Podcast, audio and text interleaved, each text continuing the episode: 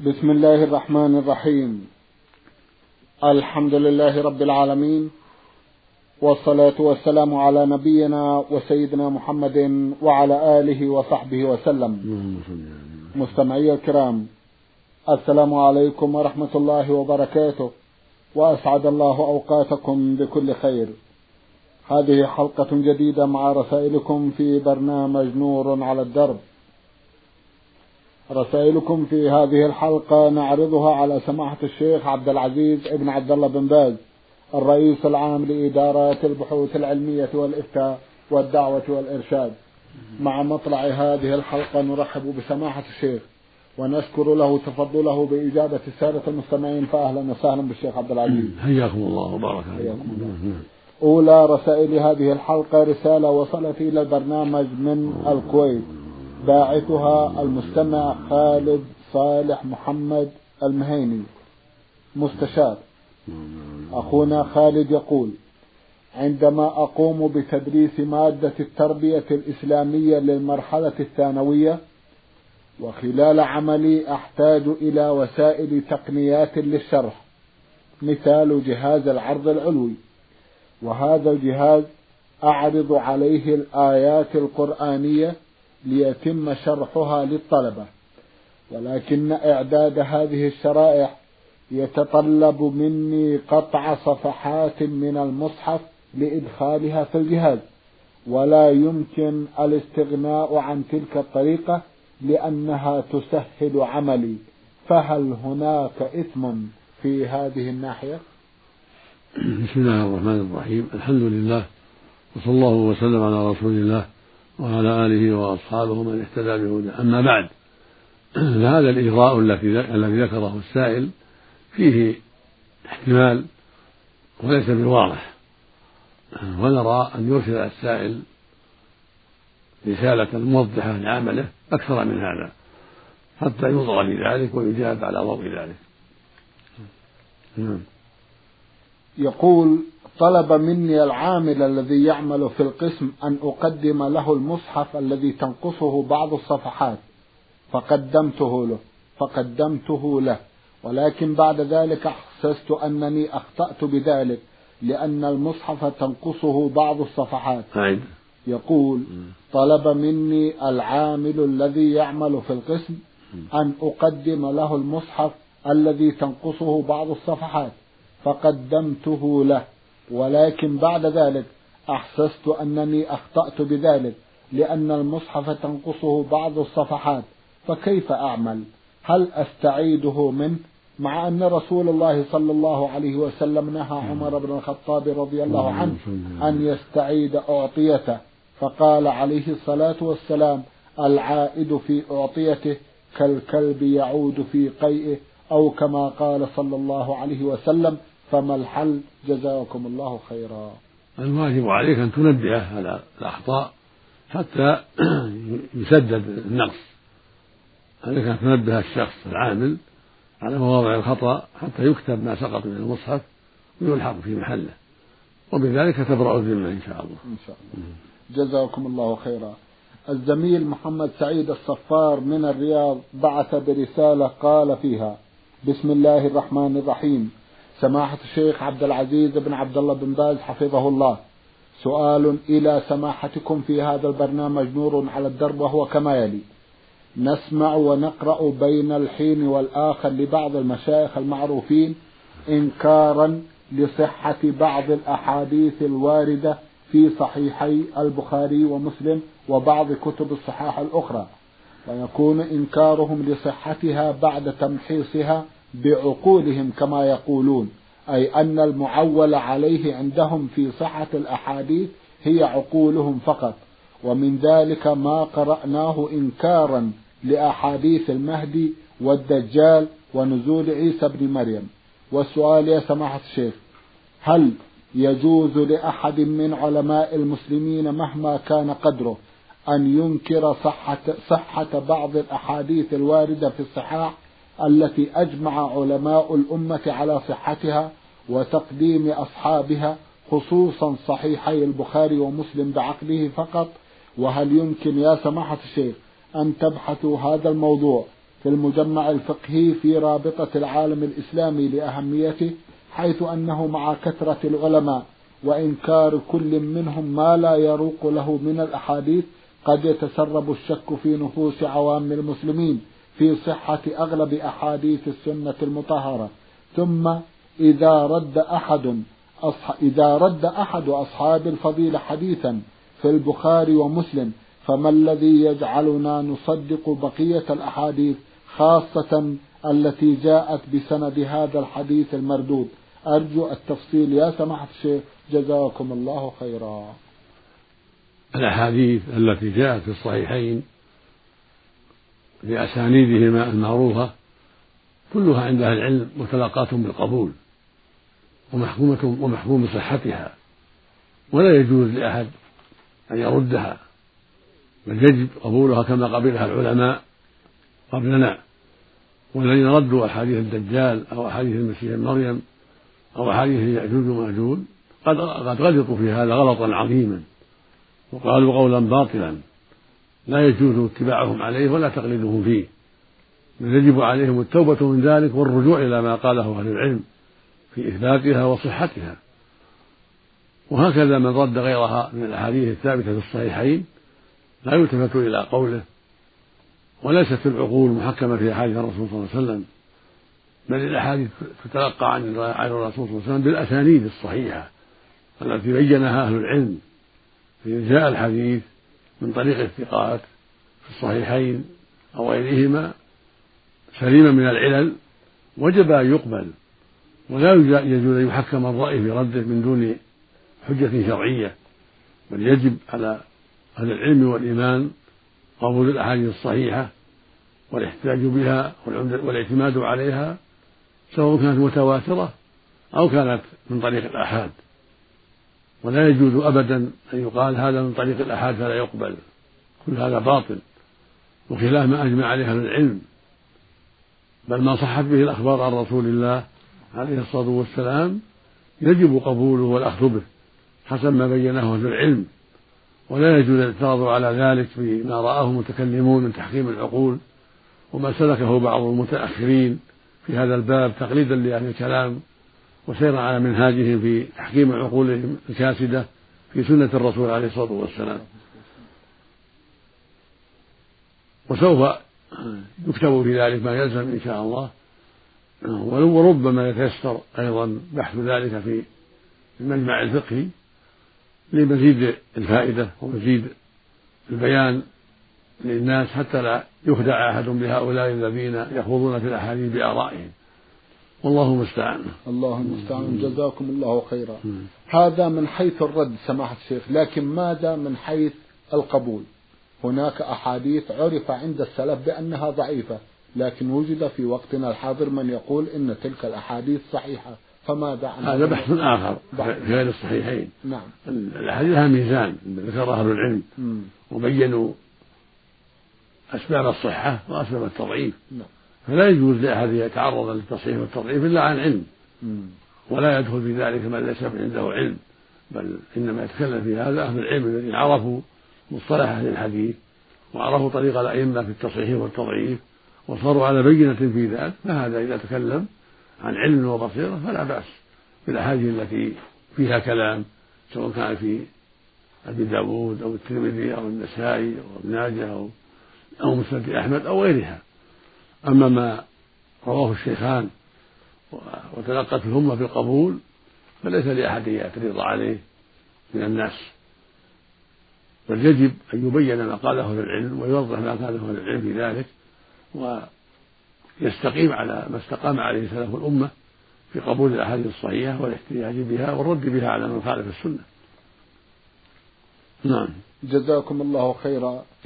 سماحة الشيخ، إذا عرف عن أحد السلف بأن هذا الحديث ضعيف، ثم جاء أحد المتأخرين وقال بل إن هذا الحديث صحيح، فكيف يكون التصرف حينئذ؟ في الغالب أن هذا يعرف بالأدلة، يعرف قد يضعف بعض الأئمة المتقدمين بعض الأحاديث لأن ما بلغه عنها طرق أخرى، مم. ويأتي غيره بعده بسنوات أو بقرون، نعم. فيجد الأحاديث له طرق أخرى مم. جيدة، مم. فيصحح من أجل الطرق الأخرى التي لم تبلغ ذاك العالم الذي ضعفها.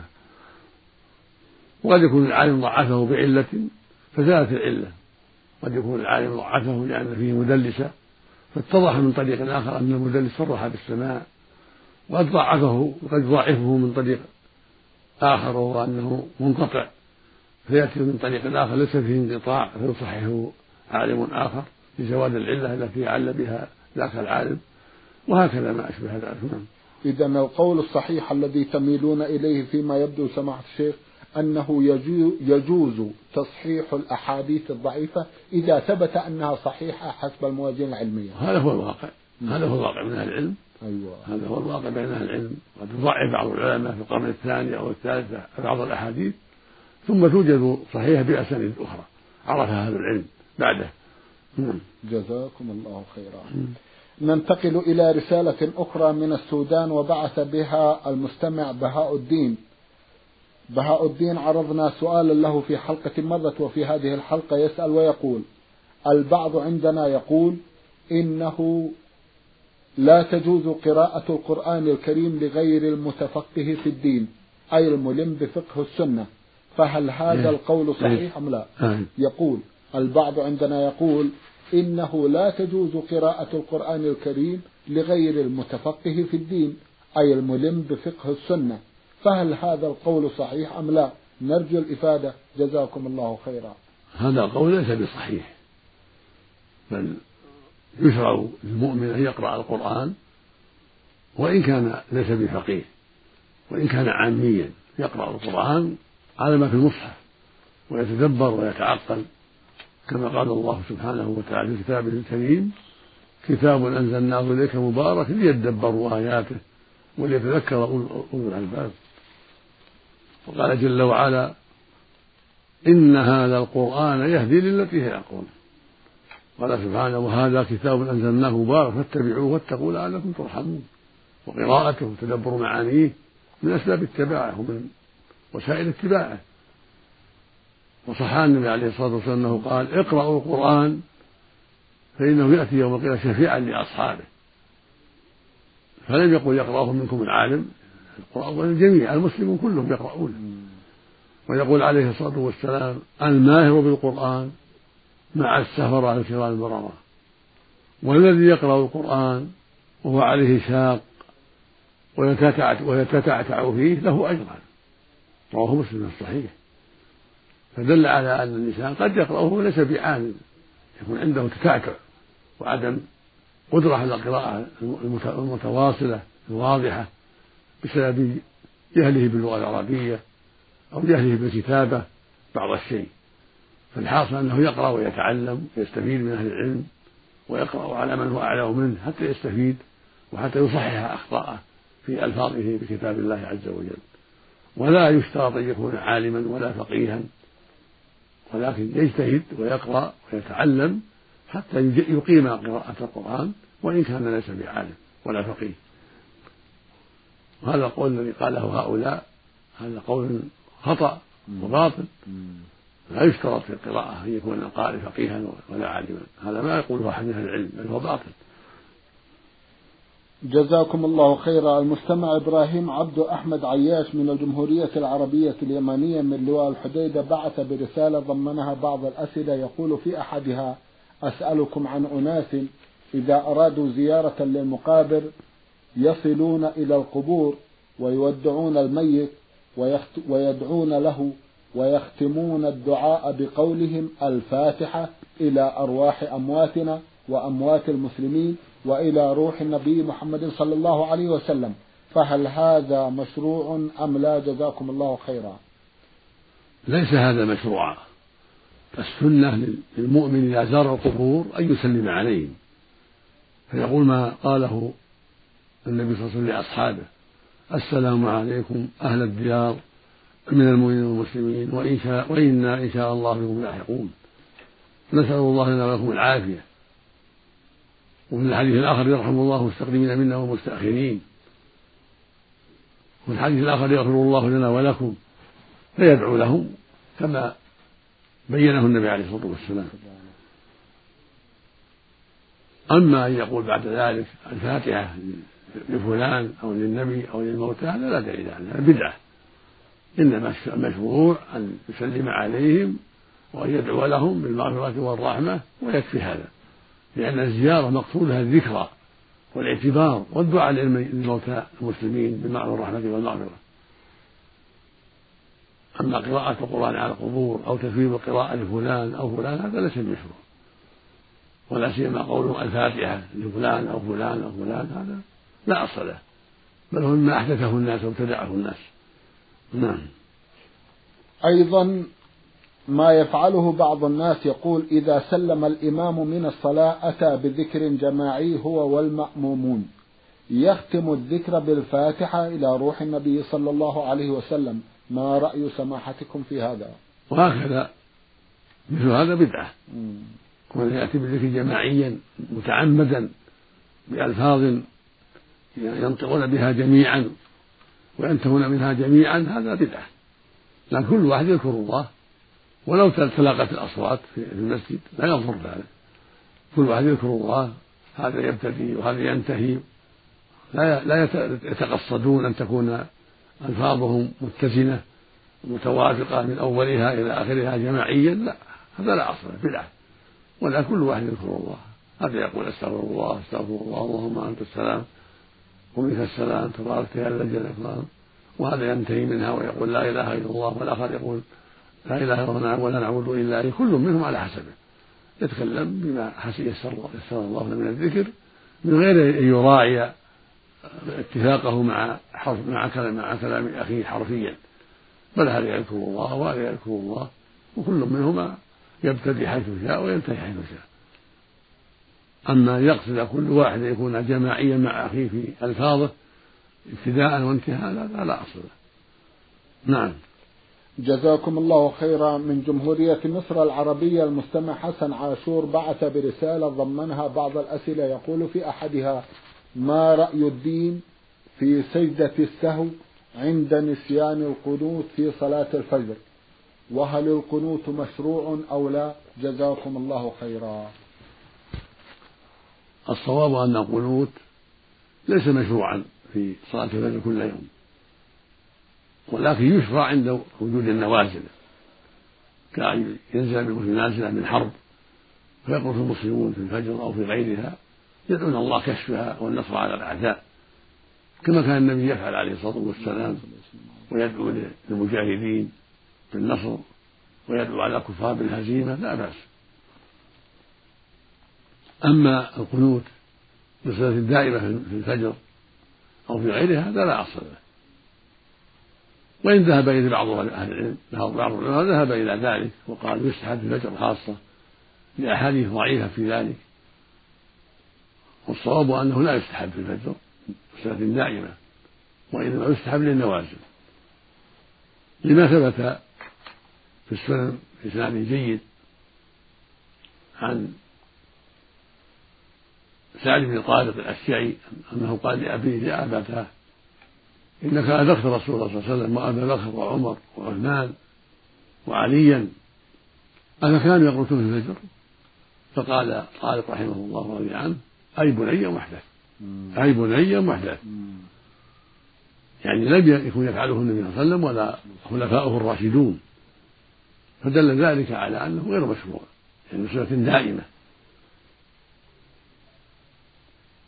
وإذا صليت مع قوم يصلون يقرأون القنوت فلا بأس، صلي معهم واقنت معهم لأن لهم شبهة، ولأنهم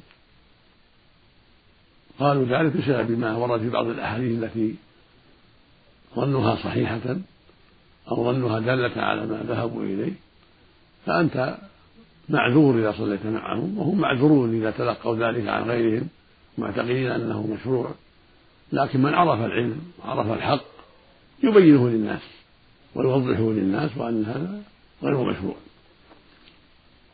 وأن الصواب تركه إلا من علة وهي وجود نازلة للمسلمين عدو نزل بهم، فإذا قنتوا من أجل الدعاء للمسلمين بالنصر على الأعداء والدعاء على الأعداء بالهزيمة والخذلان هذا فعله الرسول صلى الله عليه وسلم وفعله أصحابه رضي الله عنهم وأرضاهم.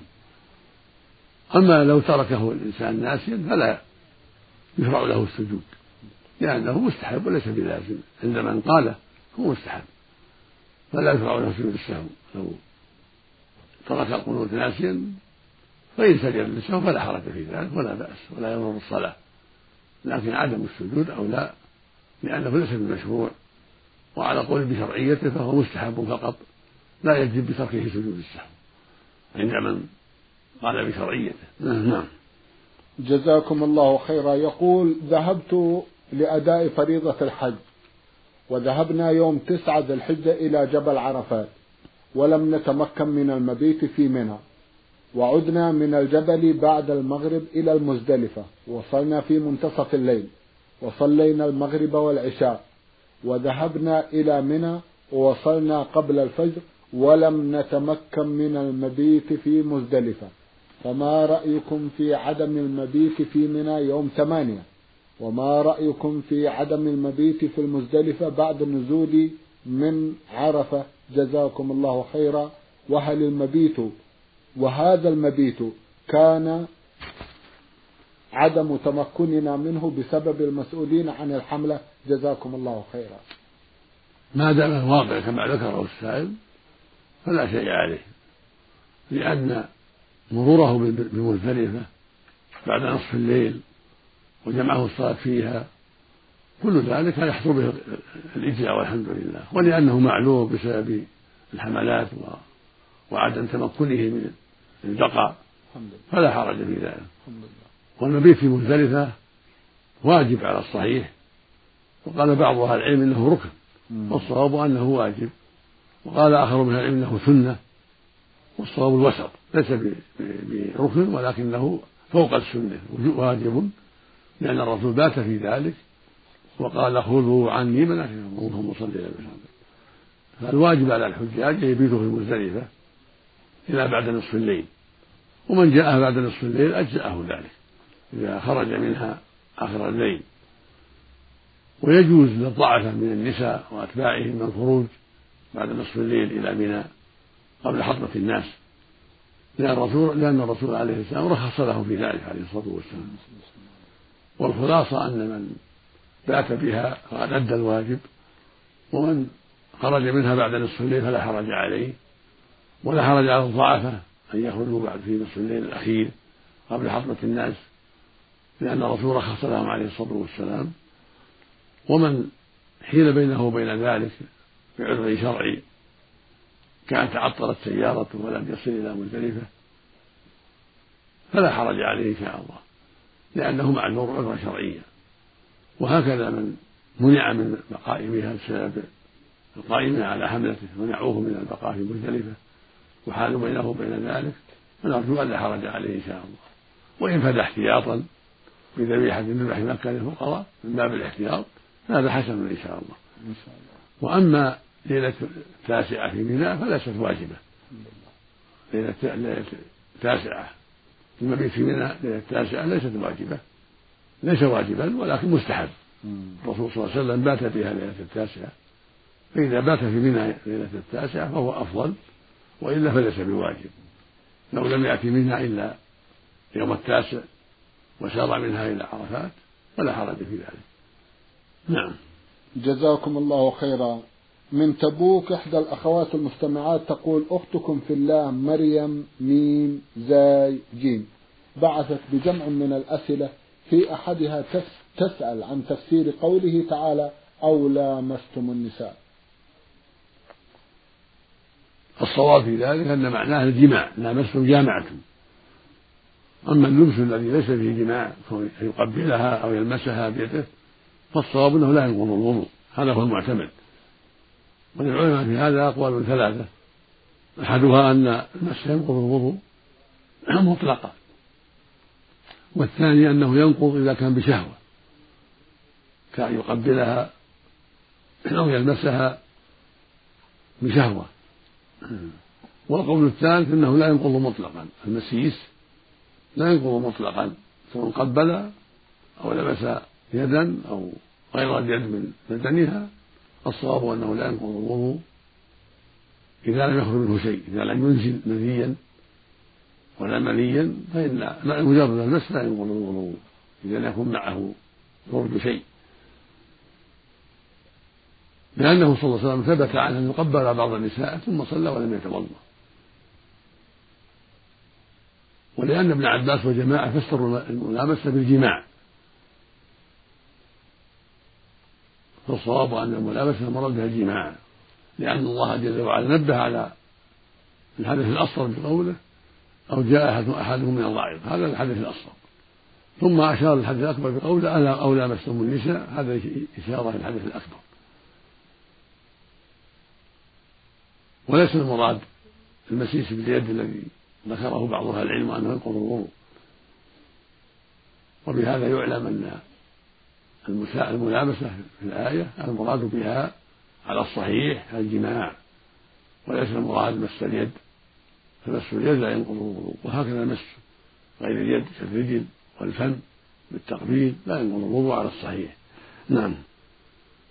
جزاكم الله خيرا. هل تسجد المرأة الحائض سجود التلاوة؟ الصواب أنه لا حرج في ذلك، لا بأس أن تقرأ الله في قلب، ولا بأس أن تسجد كما تذكر الله جل وعلا، السجود من جنس القراءة ومن جنس الذكر، ليس صلاة على الصحيح، ولهذا يجوز للقارئ يسجد وإن كان على غير وضوء في أصح قوله العلماء.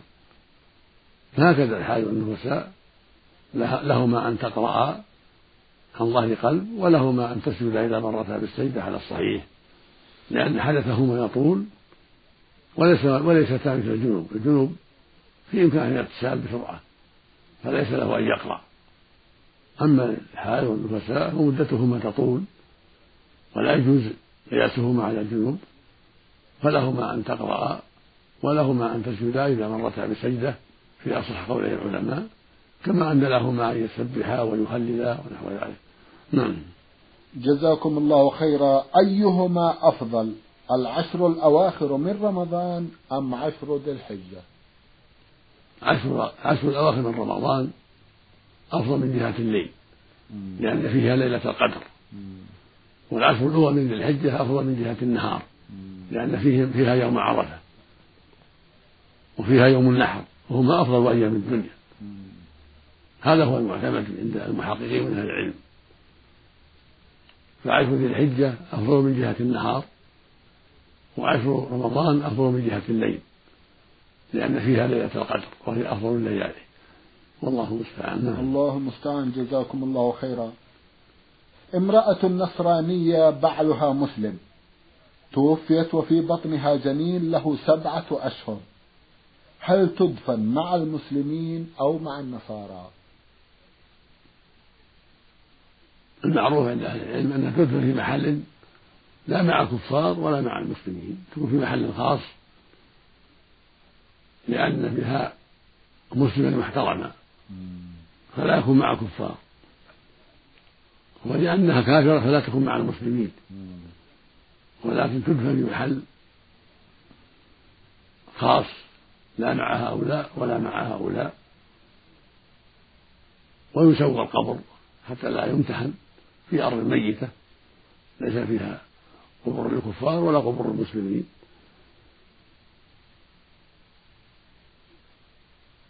وتجعل على يسارها حتى يكون وجه الولد إلى القبلة، حتى يكون وجهه، لأن وجه الولد إلى ظهرها يكون وجهه إلى القبلة،